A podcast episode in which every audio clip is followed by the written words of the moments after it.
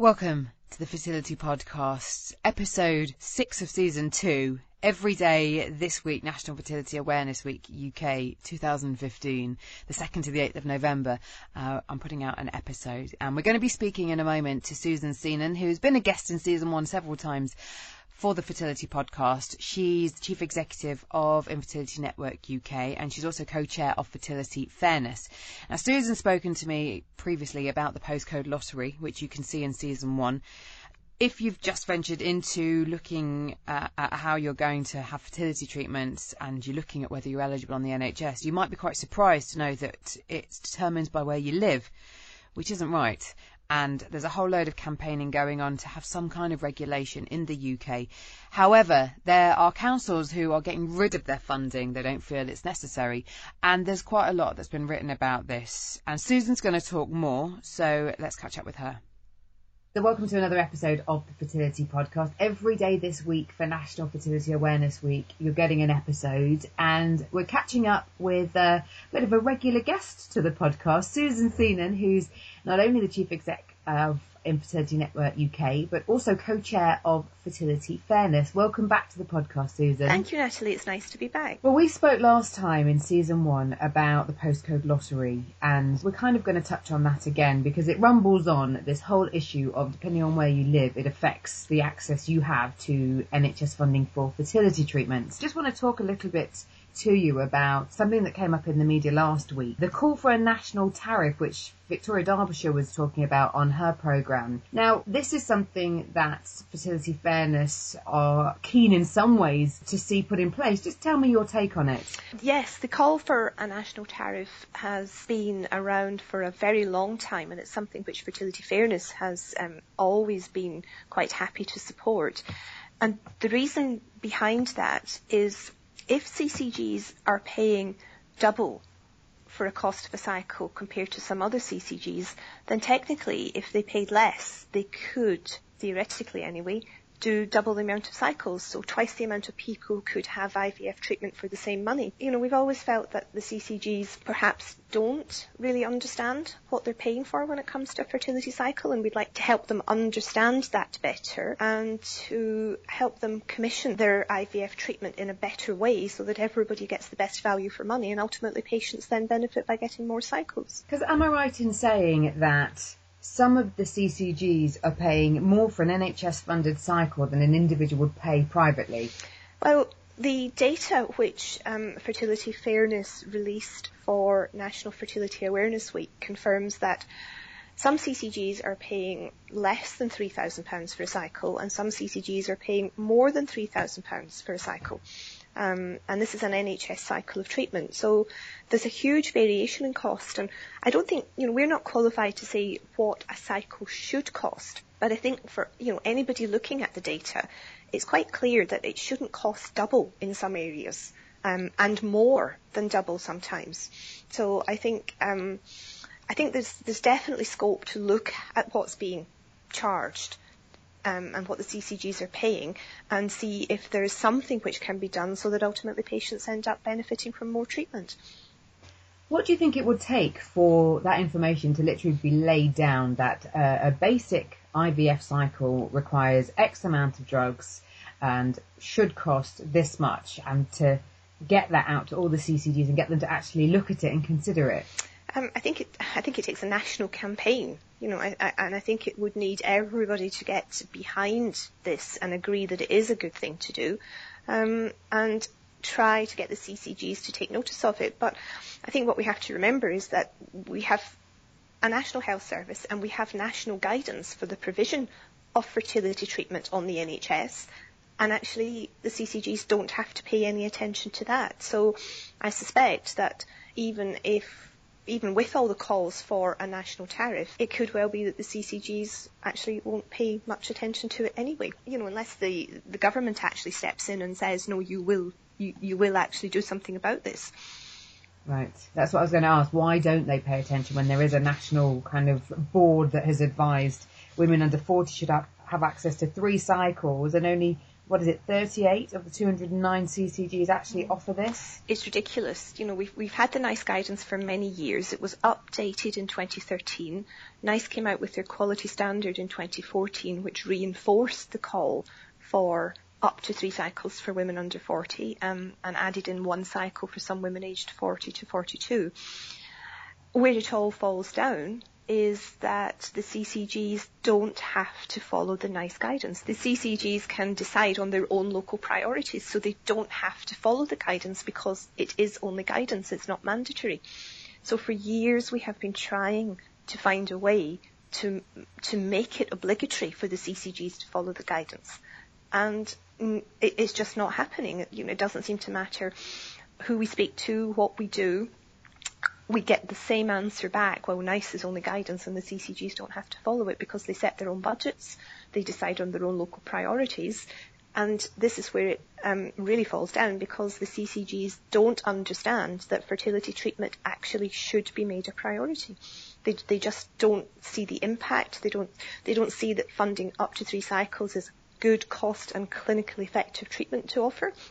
They don't see the the implications of not offering in terms of the the ad, the stress um, and the emotional impact, which can then lead people to seek other services like mental health services and help for depression, um, because we all know the impact of infertility, but sadly the C C Gs just don't seem to understand it. Is there any likelihood of them looking at a country like Canada, who are now looking to offer much more with regards to funding for fertility treatment? There's lots of countries they could look at. Um, and, I mean, Canada could be one of them. Belgium has a, is a very good model. Um, they offer a very good N H S provision at a very reasonable price to the um, the state.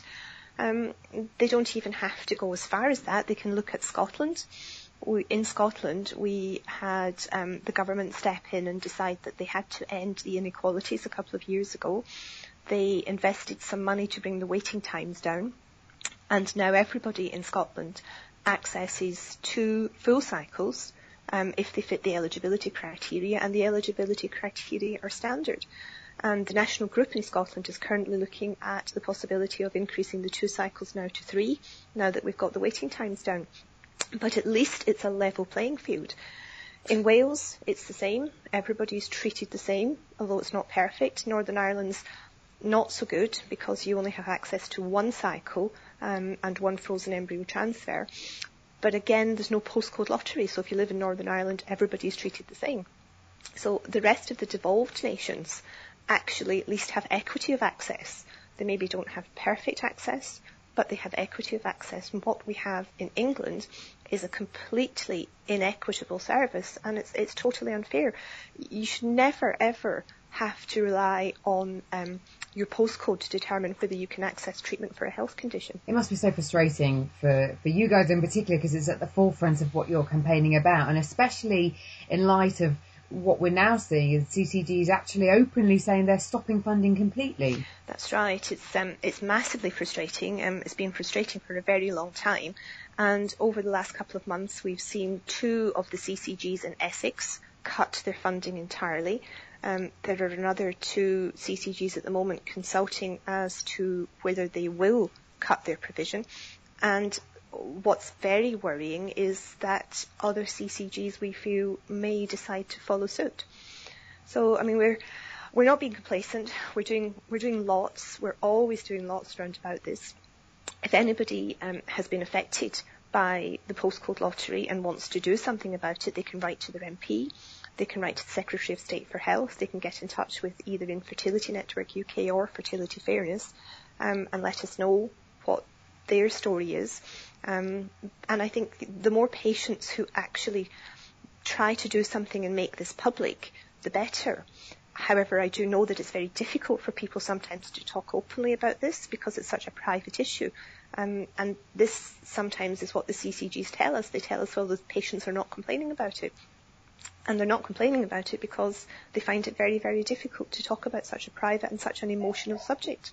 Well, we're going to put, as we have done before, all the links to Fertility Fairness's website. There's templates for how you can lobby your M P, because if it is an issue of you wanting to stay anonymous with your kind of close family and friends, Nobody needs to know what you're doing, but, and I know from personal experience with Susan, Fertility Fairness will help you um, get you get your kind of point across and help you if you've, like Susan said, if you've got a story that you want to get out there. So don't let that hold you back, because like you say, the more of us that can shout about it, and it's such an injustice, then hopefully we can kind of be power in numbers. We can help um, anybody who, who wants to talk public about it. We do have template letters um, on both the websites, which people can download and send off. Um, we have some links up at the moment suggesting people just tweet their M P, which is even easier than, than writing a letter. So if all you want to do is tweet your M P, then you can do that. There are a couple of consultations which are available on the Fertility Fairness and I N U K website and Facebook pages. And we're asking people to take a couple of minutes, fill in those consultations from a patient perspective so that the C C Gs can't actually say they're not being told by patients that this is a priority. Um, and the, the more the more people that can help with this, then I think the more chance we have of actually turning this round and, and making the C C Gs listen to us um, and making yeah. fertility a priority for them. All right, well, let's give it our best shot. Let's see if we can get everybody listening to the Fertility Podcast to go and, and at least fill in what you've said. So we'll put the details on the show notes. Susan, thank you again. And, of course, it's National Fertility Awareness Week. You're going to be at the Fertility Show at the end of the week. We are, yes. We're, we will be there Saturday and Sunday at the Fertility Show at Olympia. Um, and during National Fertility Awareness Week, we're asking people to, to do something just to help raise awareness. Doesn't matter what it is, but just get on board and do something to join in. The fact that we, we need to talk more about fertility issues, we need to, to, to make it more um, open, so that people don't feel embarrassed about discussing the fact that they have a fertility problem, um, and just raise awareness of the whole emotional impact, the physical impact, the impact it has on men, because that's not talked about enough, um, and also the need for people to understand more about um, fertility education, about the things that can actually impact on the fertility. So yes, lots going on this week. All right, well, Susan, thank you again for your time. I know it's a busy time. Thank you, Natalie. And, um, enjoy your time at Fertility Show and we'll speak again. Thank you. Take care. Bye-bye. Thank you. Bye. So really interesting stuff as always from Susan, and all the links to Fertility Fairness and how you can get the templates of how you can lobby your M P, they're all going to be on the show notes. So you need to go to thefertilitypodcast.com forward slash season two, ep six. Make sure you have subscribed to the podcast. You can do it on iTunes, Stitcher or Spreaker, and also at the fertility podcast dot com website. You can let me know what you think, info at the fertility podcast dot com, or you can leave reviews in any of those places that I mentioned, because that means this podcast gets a bit more traction, a bit more people find it. We've got people all over the world listening, and I'm trying my hardest to help you have a place that you can just talk and you can hear people talking about fertility issues. If you want to tell your story, again, info at the fertility podcast dot com. Now tomorrow we're going to be talking about your mindset with a really interesting lady who's actually been in the in the national press. Um, she's called Alexia, and she has a podcast called the Fear Free Childbirth Podcast, and she's just been featured in the Daily Mail and the Sun because of a petition that she's put out against Channel four's One Born Every Minute. She says it's not a fair depiction of childbirth, and she focuses on positive birthing stories. Now, we haven't looked at births on the Fertility Podcast before because our focus has been on getting pregnant, but it's still relevant, obviously, because it's the outcome that everybody on their fertility journey wants. So don't miss Alexia tomorrow. If you want to listen to more of the podcast uh, in general, not just this week, just go to the fertility podcast dot com and you can sign up, you can subscribe. All the ways of uh, how you can contact me are online. So see you tomorrow.